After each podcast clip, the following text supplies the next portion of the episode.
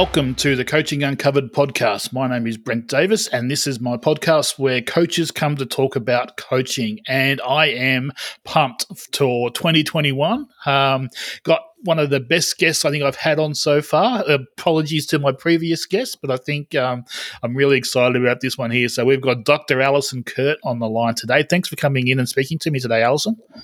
Absolutely, Brent. It's so great to see you, and thanks for having me on your podcast. Uh, just said I was um, taking down some notes on the things that we can talk about, and I think I stopped at about page three. So this might be the longest podcast on record, but um, we can certainly get you back for part two at some stage in the future. But for those that don't know you out there, can you tell us a bit about yourself? Most certainly. So I live in Los Angeles, California, and I'm a PGA of America Master Professional and an LPGA of America Master Professional and I'm the director of instruction of a club out here called Wood Ranch Golf Club. And I also have a doctorate in clinical psychology. So I'm a licensed psychotherapist. And basically, what my, my world looks like is teaching and coaching other golfers by day. And then in the evenings, I work with athletes of all sorts of backgrounds and individuals and high performers um, to help them help perform their best and work with any sort of clinical issues or past traumas or um, performance elements that they'd like to try to improve. Um, so that's sort of my nighttime job, if you will. And then wrapped somewhere in between all of that is being able to play at a high level. So I still love to compete. I've played in about seven LPGA majors in the past nine years.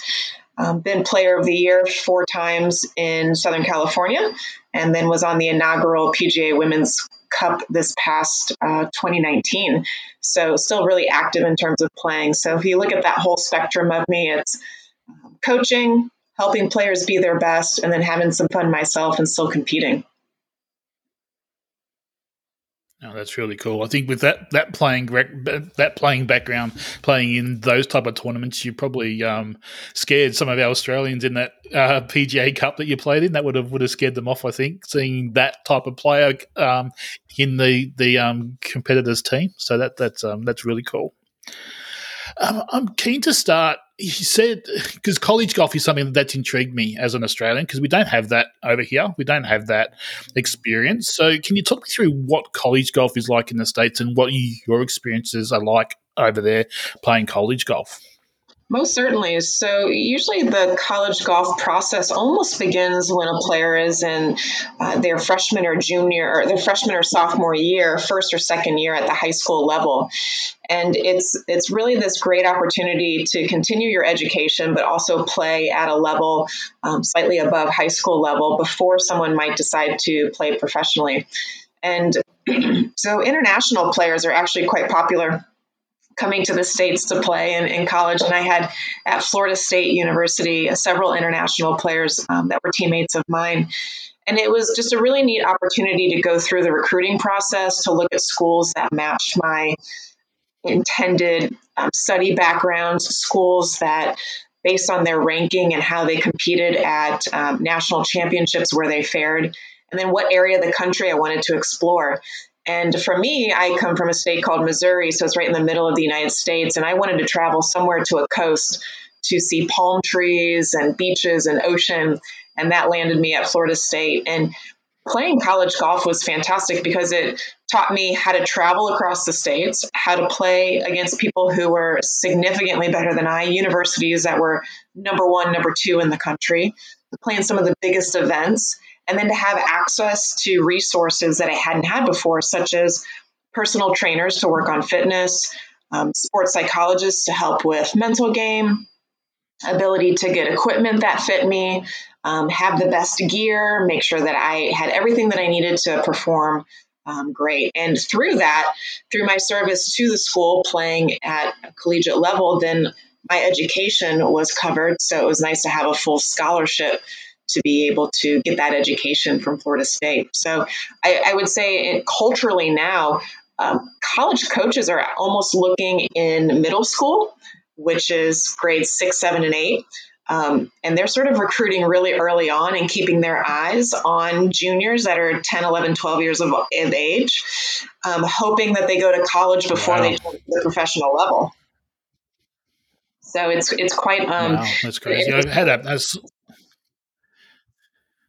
yeah, that's cool. I had a small amount of experience with it when I was coaching in Taiwan. We took some a team over to the Junior Worlds, and um, they came out. the kids from Taiwan were quite quite talented, and I came through with a pile of college coaches cards. But it, it was it surprised me with the rules that they had. They couldn't get off the cart path. They couldn't approach the players. There was only certain times they could approach the players, and a certain amount of times that they could actually talk to the player. So that was that was that was a strange experience coming from Australia. We just we just don't have that situation over there. So how did you find combining the study because obviously you're a high performer in that area with the competing and the and the playing of golf at the same time? It was pretty challenging having a lot of different responsibilities, not only as, as, a student athlete, but then the classes that I was taking and then reporting to practice and, and having someone tell me what to do. Whereas in high school, you're sort of on your own, kind of figuring things out. But there's so many great resources out there to help us build time management as student athletes. Um, that eventually, after my first year, I was able to kind of balance and um, manage everything as, as pretty accessible as possible, making sure that I had enough quality classes and that they were challenging enough and I was getting the educational pieces that I needed, but then also allowing myself an opportunity to rest. Because in college, we're experiencing a lot of different opportunities and getting enough rest and having proper nutrition is certainly very, very important. Um, it was very difficult, but I think that certain personalities, such as myself, um, have a high level of self discipline. So being able to determine what's really important for me, um, making sure I'm making good choices about how I'm spending my time and budgeting my time. I figured um, I actually did a pretty nice job of that in college, and that really catapulted me um, to my uh, post college life. Taking on lots of different res- roles and responsibilities, and still being able to balance that plus family um, rule, you know, regulations and things that I'm trying to manage. So steering clear of the parties of the college parties over there was probably a, a, safe thing to avoid. um, so talk me talk me through your PhD research. I'm curious of what you actually studied there. So you went down a family trauma type area with your masters, from what I can gather, but your PhD was a bit more sports psych focused. So my master's came from a university called Pepperdine University, and I had a master's in clinical psychology, and the emphasis was in marriage and family therapy, which is basically a fancy name for interpersonal relationships. So people to people relationships, which we see that a lot in sports and we see that a lot in golf. Um, and that allowed me the avenue to be able to sit for my licensing exam and to have a license to help people on a clinical basis. Because here in the States, we have regulations for psychologists and psychotherapists in um, how you can work with people. And after I received my master's degree, I definitely wanted to continue on that trajectory to earn a doctorate. And so my doctorate is in psychology. We call that a PsyD. And the focus is in clinical psychology, but there's a concentration in sports psychology.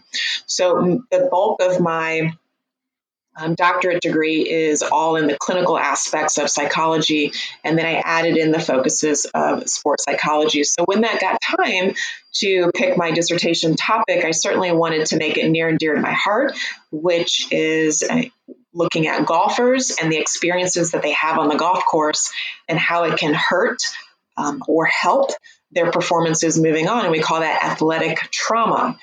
And athletic trauma are these events that really stick with us. They're emotionally charged events. Um, they're events that typically run rampant in our mind, and we oftentimes are triggered later on from those events.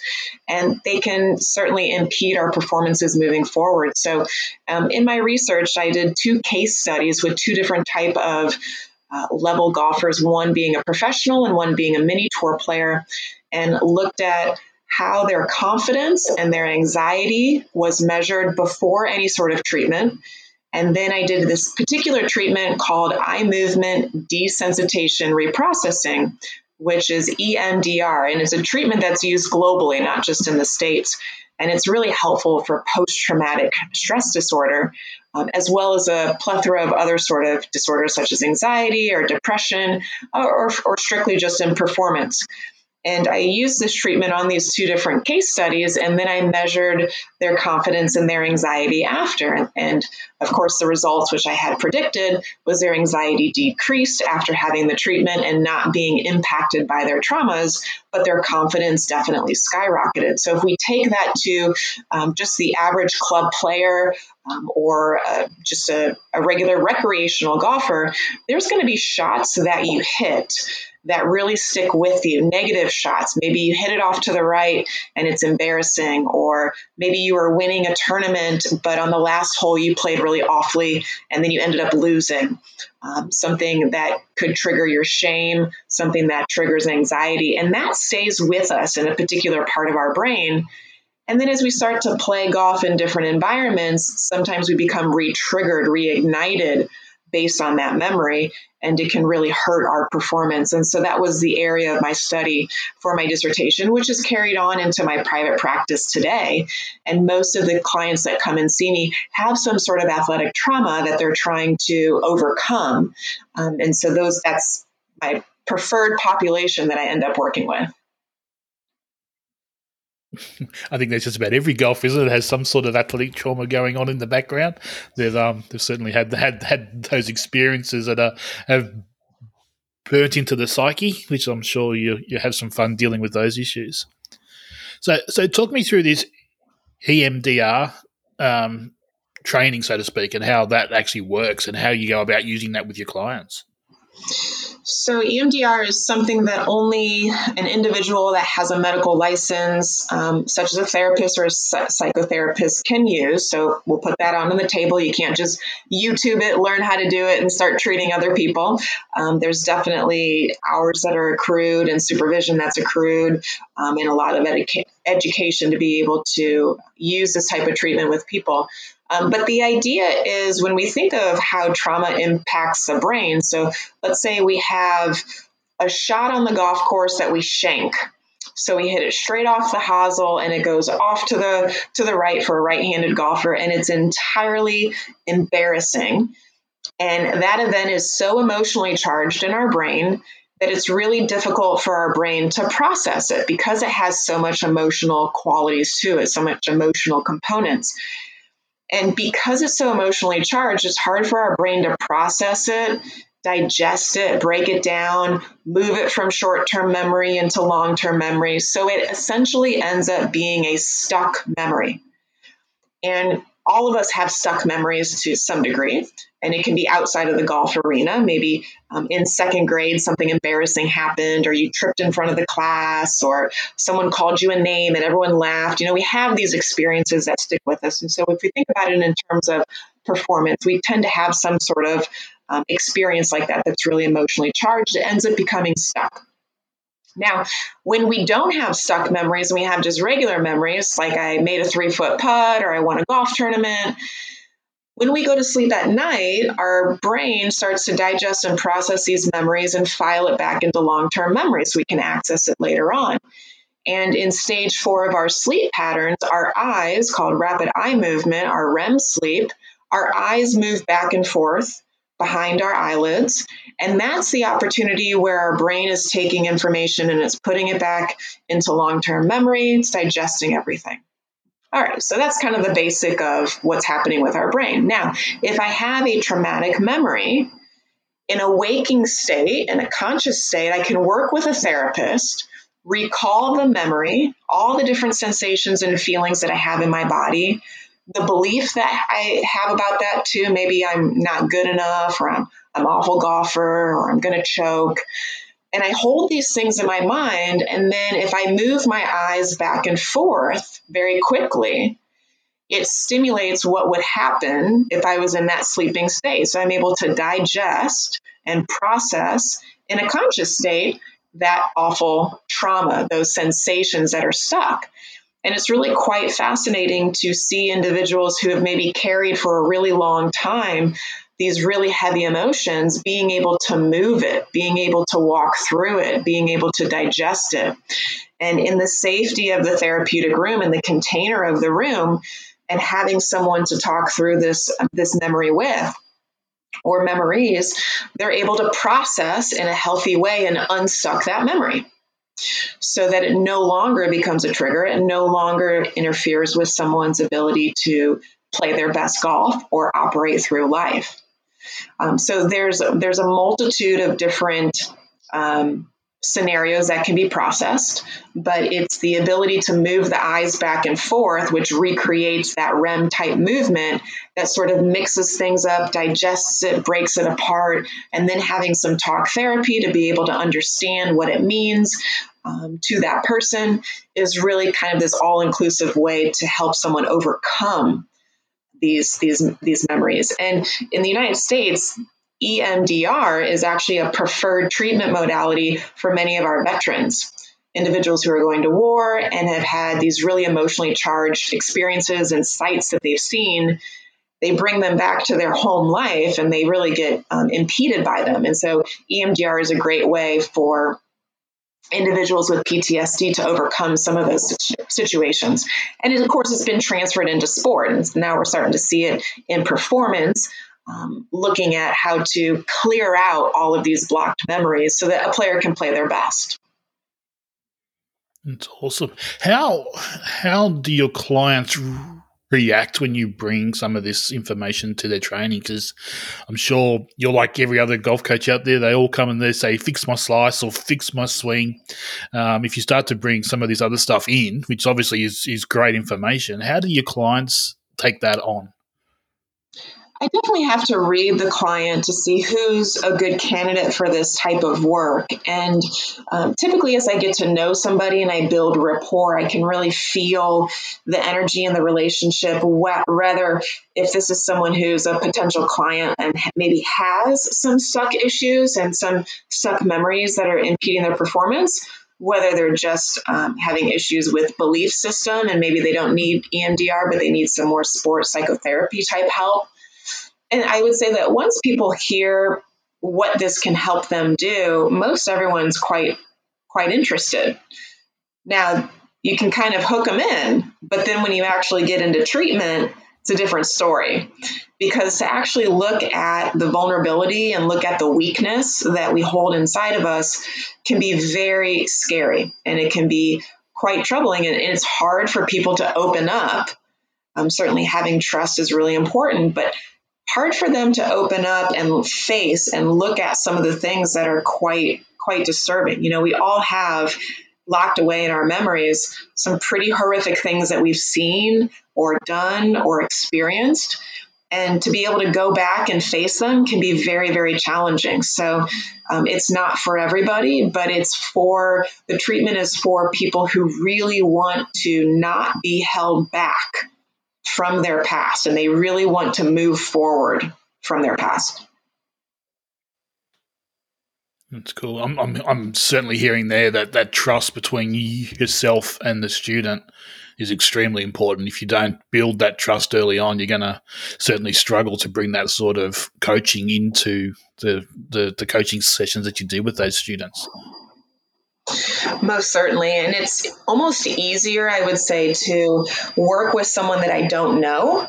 Um, so if someone approaches me with a trauma um, through the lens of wanting to work with me in psychology, that's almost easier than if I have a golfer I've been working with for a year who now wants to work on some traumas you know then it's like wow this person knows a lot about me. I'm not sure i want to open this part up to to um, you know my golf coach which i can completely understand. So when when i have clients approach me um, we always talk about what's the ability what's the comfort level in facing some of these really vulnerable things that are holding you back but could also really elevate you in terms of performance if you're able to get past them yeah, makes sense. Um, doing following you for a while now on social media and seeing some of your stuff out there, you talk about student centered student centered approach to coaching quite a bit in all your communications, all your different things out there. What does that mean to you if you're talking about that? A student centered approach takes everything that the student already has their abilities, their strengths, their weaknesses, their limitations and then builds a golf swing with what they have. So rather than me having one model and fitting everybody into one model, I basically serve as a chameleon, if you will, trying to match the student and meet the student where they're at. So, in the thousands of lessons that I've taught in the past 16 years, not everybody can make every type of move. We certainly see on the PGA and the LPGA tour a variety of different moves that it creates a lot of success, but they all have different abilities, limitations, mobility, uh, flexibility. And so, student centered takes a student's strengths, takes what they have already, and builds something even better. And I think that's a great way to coach because oftentimes students come saying, I don't want to overhaul everything in my swing. I just want to fix this one thing, or I'd like to change this ball flight to be more playable. That's great. We don't have to overhaul everything. Take what you have and let's make it just a little bit better. And that's basically a student centered approach. And there's actually more of a client centered approach in the field of psychology, which was Carl Rogers, a famous psychologist, which sort of took that similar approach as well meet the client where they're at, wherever they're at in their life, their strengths that they have, their psychological strengths, their psychological flaws. Meet the client where they're at, help them through their journey in order to be their best. So I find that it's a really great tandem between how I approach psychology and how I approach my golf coaching. Great. So, as a coach, how do you work out which parts of those weird swings that you see on the on the coaching tee, which parts are working, which parts aren't working? Which how do you determine which things to fix or change? For me, it starts purely with ball flight. So, if we take away everyone's uniqueness, their individuality, and we strictly look at the objectivity of the ball flight, there's going to be different types of ball flights that are playable and then ball flights that are not playable. Not playable ball flights are going to accrue penalty strokes, they're going to get us off the fairway, miss greens. So, what can we do to align the club face in the right position to have a playable ball flight? And a playable ball flight does not mean only straight. It can have some curvature, it can have a little bit of spin axis, it can move off the green a little bit here and there, but ultimately it starts to work itself back towards the target in a place where a player can shoot um, the best that they can. So as I'm looking at a swing, of course, my eyes might be attracted to that doesn't look right, or that doesn't seem to fit the um, the model of, let's say, a, a standard golf swing, whatever that really means. I look at ball flight and I look at the club face and the moment of impact, and then I start working myself backwards. So if I can predict what impact looks like, either through measurement using FlightScope, um, using high speed cameras, then I can say, well, what's causing the club face to be in this particular position? What's causing the golf club to travel in this particular position? And then I start looking at where the hands are placed, in what sequence the body is moving, where the arms are positioned at various parts of the golf swing. And now I can start to put together a puzzle and say, what area can I change that is the least invasive for the student, but is going to give us the biggest bang for our buck when we look at ball flight? And it may not be something that we need to change a look. I don't like to change looks of swings. I want to change functionality of swings so that a student can make in a very efficient motion for them and what their body is capable of doing to create a playable ball flight, hopefully ending it back to the target in the least amount of strokes possible.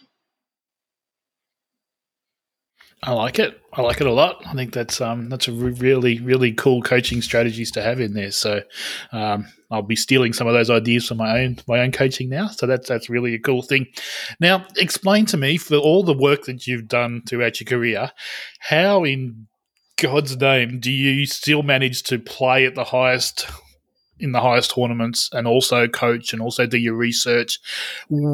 Why have you gone down that path? Because I'm just curious because generally coaches will stick down one particular path and you're you're still competing you're still playing you're still coaching you're still doing research why have you gone down that path explain that to me it's what got me into golf to begin with. So, playing and being a competitor started when I was seven years of age. And the feeling that I received by getting a trophy or winning or competing and trying to shoot my lowest, shooting my lowest, losing a whole bunch, making a whole bunch of mistakes, and then learning from that and trying to be better moving on. That's where my roots in golf started. And so I'm very fortunate that I was able to create a life in golf where I can share what I've learned in my experiences with other people to try to make golf a bit more simpler, a bit more fun for them. But I never wanted to really abandon my roots in playing. It earned me my education. Um, it brought me to where I'm at today in terms of the golf industry. And it's always something that I find that I can never perfect. You know, there is no perfect in golf. Even if you shoot your lowest score ever, um, mine's 65, I'm still always going to go out there trying to seek a 64 or a 63. Um, even players who have shot that 59 you know, Annika Sorenstam is returning back to golf today. Today's her first competitive round from retirement. She has shot 59. Don't you think at some point she's thinking, I'm going to shoot 58? So what's what for me is motivating in golf is that there is no perfect, and no matter how hard I try, there's always an opportunity to be better. And so I feel like it's a never-ending story for me. And there was only one point in my golf career that I was truly burned out where I didn't want to practice. I was done competing and just didn't feel like I, I wanted to pick up a club and go work so hard. And that really only lasted for about a year right after college. And then eventually that fire really reignited and it hasn't been put out since. So when I look at how to budget my day, I know that in order to play at the level that I want to play, I have to make sacrifices, whether that's going to work early to get my practice in or staying at work late or scheduling my own practice in. And I make sure that I'm accountable to keep my skills at the highest level. And I think my students appreciate that as well. So if I'm demonstrating and I'm talking about something that they should do in their swing, I should be able to showcase it. So keeping my skills sharp is extremely important, but the the rise that I get out of competing and the feeling, the competitive fire that still burns, I have to feed that. And so I'm just going to keep taking it, going as far as I can with it. Oh, that's really cool. I'm curious my, my, own personal ideas of how much playing ability impacts coaching ability. It's somewhere where I'm keen to do some research to find out because I'm kind of heading down that path that I think to a certain t- degree you have to be able to show the skills, as you said. But I think um, communication skills and understanding coaching, I think, is possibly a little bit more important than being a, a, a, a superstar player, so to speak. But um, yeah, it'll be. I'll be curious to head, head down that path. So keeping keeping in that in that same same frame there. So obviously playing and coaching at the same time, doing lots of research and understanding golf swing. I've seen papers out there that tour players when they play don't have too much conscious thought going on when they're playing. They tend to switch off the brain. How do you deal with the coaching information that you've got inside your head getting in the way of you just going out and playing? For me, I'm quite lucky that it's never really interfered. My knowledge about the golf swing and the mechanical side has never really interfered with my playing side. If anything, it has helped and elevated my playing, knowing more about the causes and effects of the swing. So if I hit a shot in competition and it doesn't go where I want it to, I have a pretty accurate assessment of what happened. And so then I'm able to correct and try to make a, a change before my next shot. I don't find that the hats get, as I put my player hat on or my coach hat on, that they start to intermingle. I feel for me, I'm very segmented when it comes to playing. These are the things that I've had. And remember, I got into golf first as a player before I ever was a coach. So, in the 32 years of competition, I've been a player first and foremost, and I've been a coach for 16 years. So, I think I have a pretty good segmentation of that. Um, but it does elevate my ability to uh, manage my swing on the golf course. Certainly, my psychology background has allowed me new skills to manage my my psyche and my mentality on the golf course. I wish I had those skills back in college or junior golf days for sure. Um, and so I, I just do a really good job of, of breaking those two pieces off. You know, and in fact, the question that I get a lot is how can I see so many different and unique swings and high handicap swings and not let that interfere with my own golf swing. And I, I almost feel like, you know, I, I see so much of what not to do. I'm not going to do that. I see so much inefficiency. I know what efficiency looks like. So, if anything, it's quite helpful to know that I'm never going to swing the golf club like that because I know how inefficient it can be don't do that one. I'll do this one over here, and I'll steer clear of those those bad swings. No, that's that's really cool, really cool. Because I just I just thought that'd be a really tough thing to do to be able to have all that information inside your head on golf swing, and especially sports psych as well, because you've gone down that, that study path and be able to switch it off just to go out and play. Because as I'm sure you're aware more than anyone, if we can turn it off and just play, you certainly improves your performance out there. So this is something that this might actually blow the whole podcast up. It might go another hour. So well, we'll see how we go with this with this question. But I'm curious, being a female in golf, um, obviously it's a it's a sport that's been pretty heavy, heavily dominated by by guys. Um, what are some of the obstacles that you found in your career so far? Yes, there was actually a wonderful article that appeared in Golf Digest um, probably at the end of 2019 or earlier 2019. That was titled uh, A Skirt Amongst Khakis. Basically, when you're the only female in the room, what does that feel like? Whether you're a member of the PGA of Australia, PGA of America, just walking into any sort of place that is dominated by men and being the only female, it's certainly hard. Um, it's a great article that Golf Digest worked with me on, and I invite everyone to go to, to go Google it and take a look because I do talk about some of my experiences there.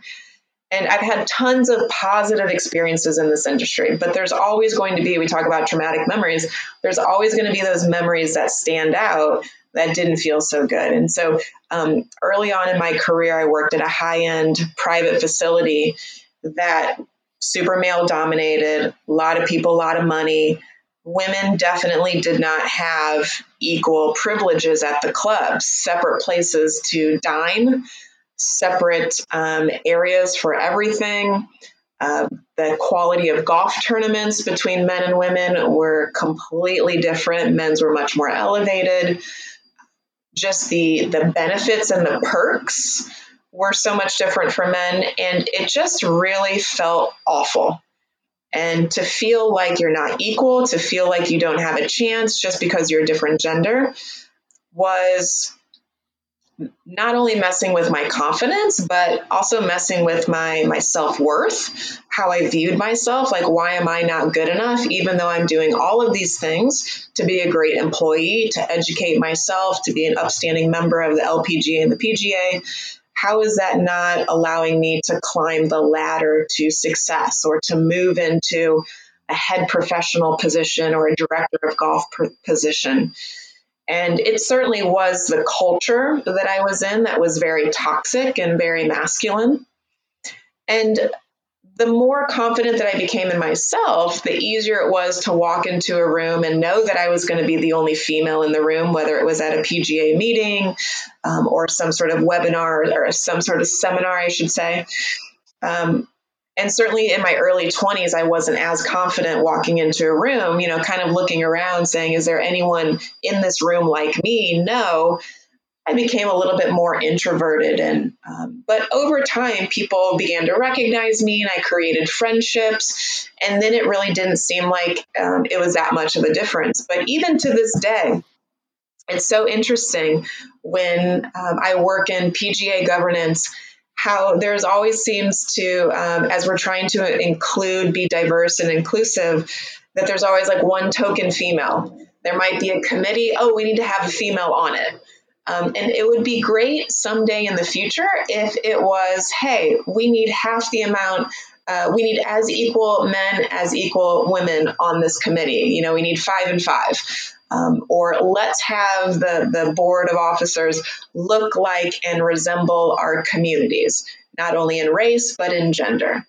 And so I think we're moving in that direction, which is fantastic. There's initiatives and programs out there that are really trying to allow an equal playing field for everybody. Um, but it certainly wasn't always that way in my career. And so those challenges I have, have overcome And then there's just challenges that sometimes you cannot overcome, and you have to find, you basically have to go find a different field to play on. If they're not going to let you play in this field, you have to go find a different team and one that accepts you and embraces you for the strengths that you that you bring with you, the characteristics you bring with you, um, your morals and your values. And so I've been really lucky in Southern California. Um, we're very liberal. Uh, we are very um, inclusive of everybody. And I know that's not the case in all across the US or even across the world we certainly don't want to go down that politics path at the moment in the US. It's a it's a strange strange scene over there at the moment. I don't um, I don't envy you guys over there at the moment. It's not a, a fun a fun time to be involved in politics in general. I don't think over there. Um, so just to change the subject there, just to go further to that point there, you said to help cope with with those situations, you improved your confidence.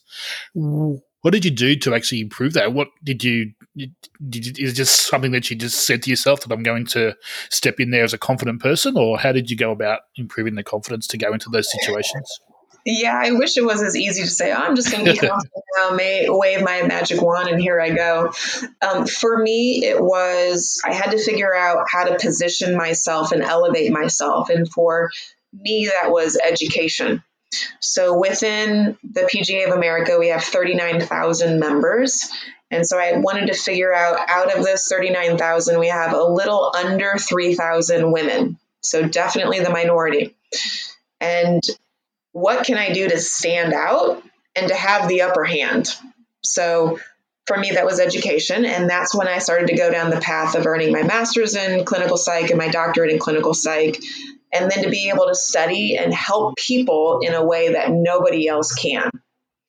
And when I felt like I made myself so segmented that I had this special niche, it made me feel com- confident because it was like, I can do this and no one else can because I put myself in that position.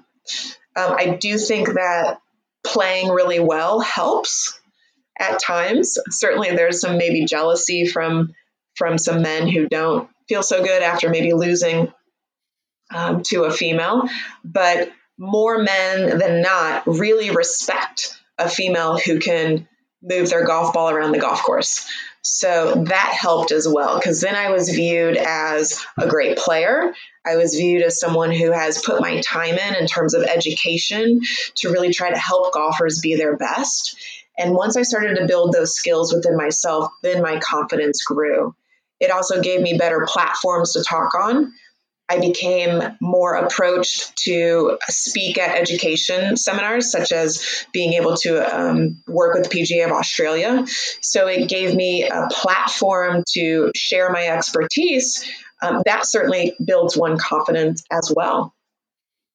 And um, so, how can we improve it as as the game of golf in general? How can we make this better? I know I've, I've spoken to Sue Shapcott about this, and there's an episode of the podcast with Sue. Sue, she's a PhD as well, and she's got some really great information. And um, she talks about could we we still call them female golfers, and like we're all just golfers, we're all just coaches. How do we how do we change this in in the the, the golf industry in general? It's very complex and there's so many wishes and wants that contradict each other. So it's like on one platform, we want to be recognized. But on the other element, we're saying everybody should be equal. So it's like, no, wait a minute. They're kind of like two opposing statements there. Um, it's like, I want to be recognized, but I also want to be treated equal. And I think that what we need to get away from um, we need to honor everyone's uniqueness. We need to honor all genders, all races. We need to just honor that. And we need to give opportunity to everybody.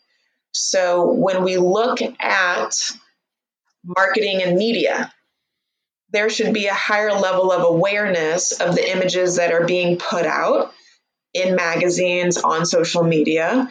And I think we're doing a better job of that. In commercials, um, in between competitions on TV, what do those commercials really show? Is it a lot of white male players? Or are we adding in different races, different backgrounds, women, kids? And then we start to see that those images reflect our communities much better. I also think that in hiring processes, that we start to give equal opportunity to women in positions of power, like director of golf or head professional, and that we really look closely at all the candidates that come through. Um, we have to check our biases, though. And so those that are hiring um, oftentimes can wear blinders and they may not even know it. So, education in inclusion and diversity can be very helpful across the industry, across the golf industry as a whole. Um, giving opportunities to individuals that are qualified for it, not just handing them out, but really allowing individuals that are qualified the opportunity um, to lead. We had a, such a great opportunity recently when Suzy Whaley became the first female president of the PGA of America. It was amazing, it was huge. And that elevated our brand and it elevated women getting into higher levels of governance. And it took a leader like that um, to start to change the face of what golf looks like, to resemble it more like our communities. I wish it were a simple five step process, like just do this and we'll start to have a little bit more equal playing field. Um, but you're you're right with your statement that you know we look at women golfers or male golfers and why don't we just look at golfers? That's one of my beefs when it comes to equipment. We should, in my opinion, do away with women's clubs, senior clubs, and men's clubs and just have golf clubs that fit your swing speed and your height, no matter what gender you are. Um, so, just a, just a couple of ideas, if you will, on the soapbox of, of gender equity in the golf industry. Uh, I think I certainly think that's a it's a whole podcast in itself, and I think I might look to get some sort of panel together at some stage in the future, and um, I'll hit, uh, put you on that hit list now to come in and have a have a panel chat about that whole topic because I think we could go for a couple of hours without without too many issues with that. Um, but I do like the idea of club fitting, and I used to fit Henry Griffiths clubs in Australia years ago, and they had a color coded system as opposed to having certain flexes, and that seemed to work quite well because sometimes you have to fit a, a slower swinging uh, senior golfer into a quite a flexible shaft. So that mm-hmm. putting them into a color coded shaft so they don't understand what that it's a so called ladies club. Um, that tends to that tends to help with that club fitting process. So I certainly like that idea. That's a fantastic idea. If we bring that even back to tee sets, so instead of having women's tees and men's tees, we know that we just have colors and we have distances. And I love how some golf courses here have painted all of the tee markers the exact same color. So let's say they're all silver, they're all gold, and they use them based on numbers. So today you're going to play the number four tee set, you're going to play the number one tee set.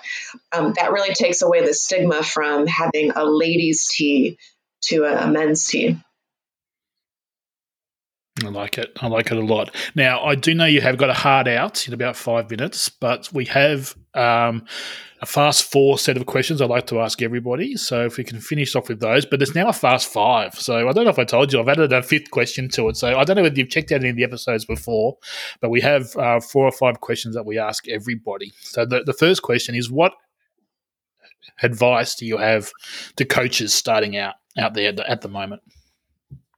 Grab every piece of education that you can get your hands on. Find the one that excites you the most and get really good at that. So, if that's fitness, go down the fitness path. If it's nutrition, if it's psychology, if it's biomechanics, find something that you're really passionate about and go become an expert in it. I believe that that's one of the best ways that you can separate yourself and elevate yourself to be the best coach you can. I think that is it, it is certainly where coaching's going with down that specialist path. I think I think there is there's specialist short game coaches now. There's specialist putting coaches. There's specialist sports psychs. There's special specialist fitness pros as well. So I like that advice. So hopefully there's a few golfers tuning into the podcast as well. So what advice do you have for golfers out there? I would tell golfers that they need to understand club face alignment at impact and how that makes the golf ball go straight, left, or right.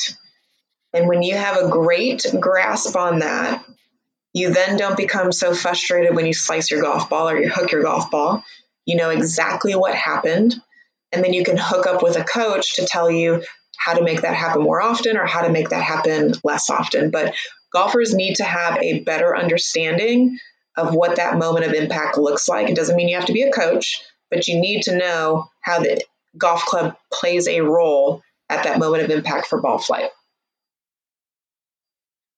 It's really cool. I've heard um, I heard it said by Andrew Rice, get the face in place. So I think that's a really, really cool little coaching thing. So out there, Andrew, if you're tuning in, you're coming on the podcast if, at some stage. He's a hard man to track down, but um, I certainly like that. Uh, be club face centered in your in your playing. That's that's pretty cool. Um, any thing that you would change in your career up until now? Is there anything that you where you've taken a certain path where you go down a different path, or is there any changes that you would make? And it's quite acceptable to say no. That's fine as well. Yeah, I think that I probably would have started my continuing education earlier. So when I became a member in 2006, I don't think I really started to attend teaching and coaching seminars, um, get involved in the section, or even look at continuing education until 2009 at least. So there was, you know, at least three years where I don't feel like I learned anything. I was just trying to get involved in the business. And if I think back, um, if I would have started my master's then, if I would have started um, getting involved in um, more sports psychology stuff earlier on, I would be way farther ahead now than I was. And so that's why I always tell people like, don't wait. If you feel like you're a little stagnant and you really need to learn something new, go do it now.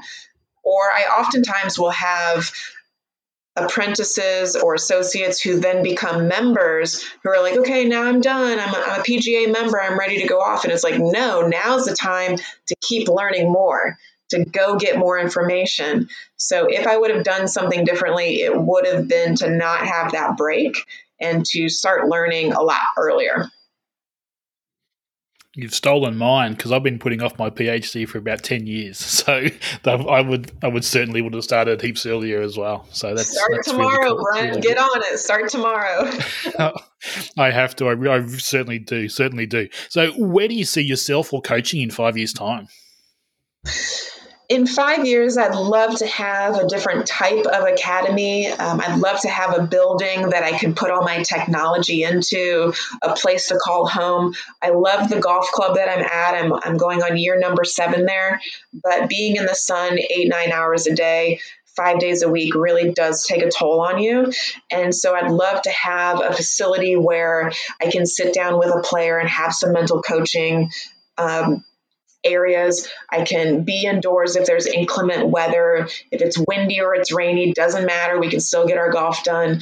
Um, I'd love to be able to say that I'm a golf magazine top 100 instructor.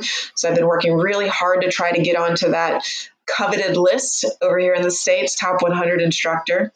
Um, and then I'd, I'd really like to look back in five years and have qualified a few more times in competitive rounds for the LPGA.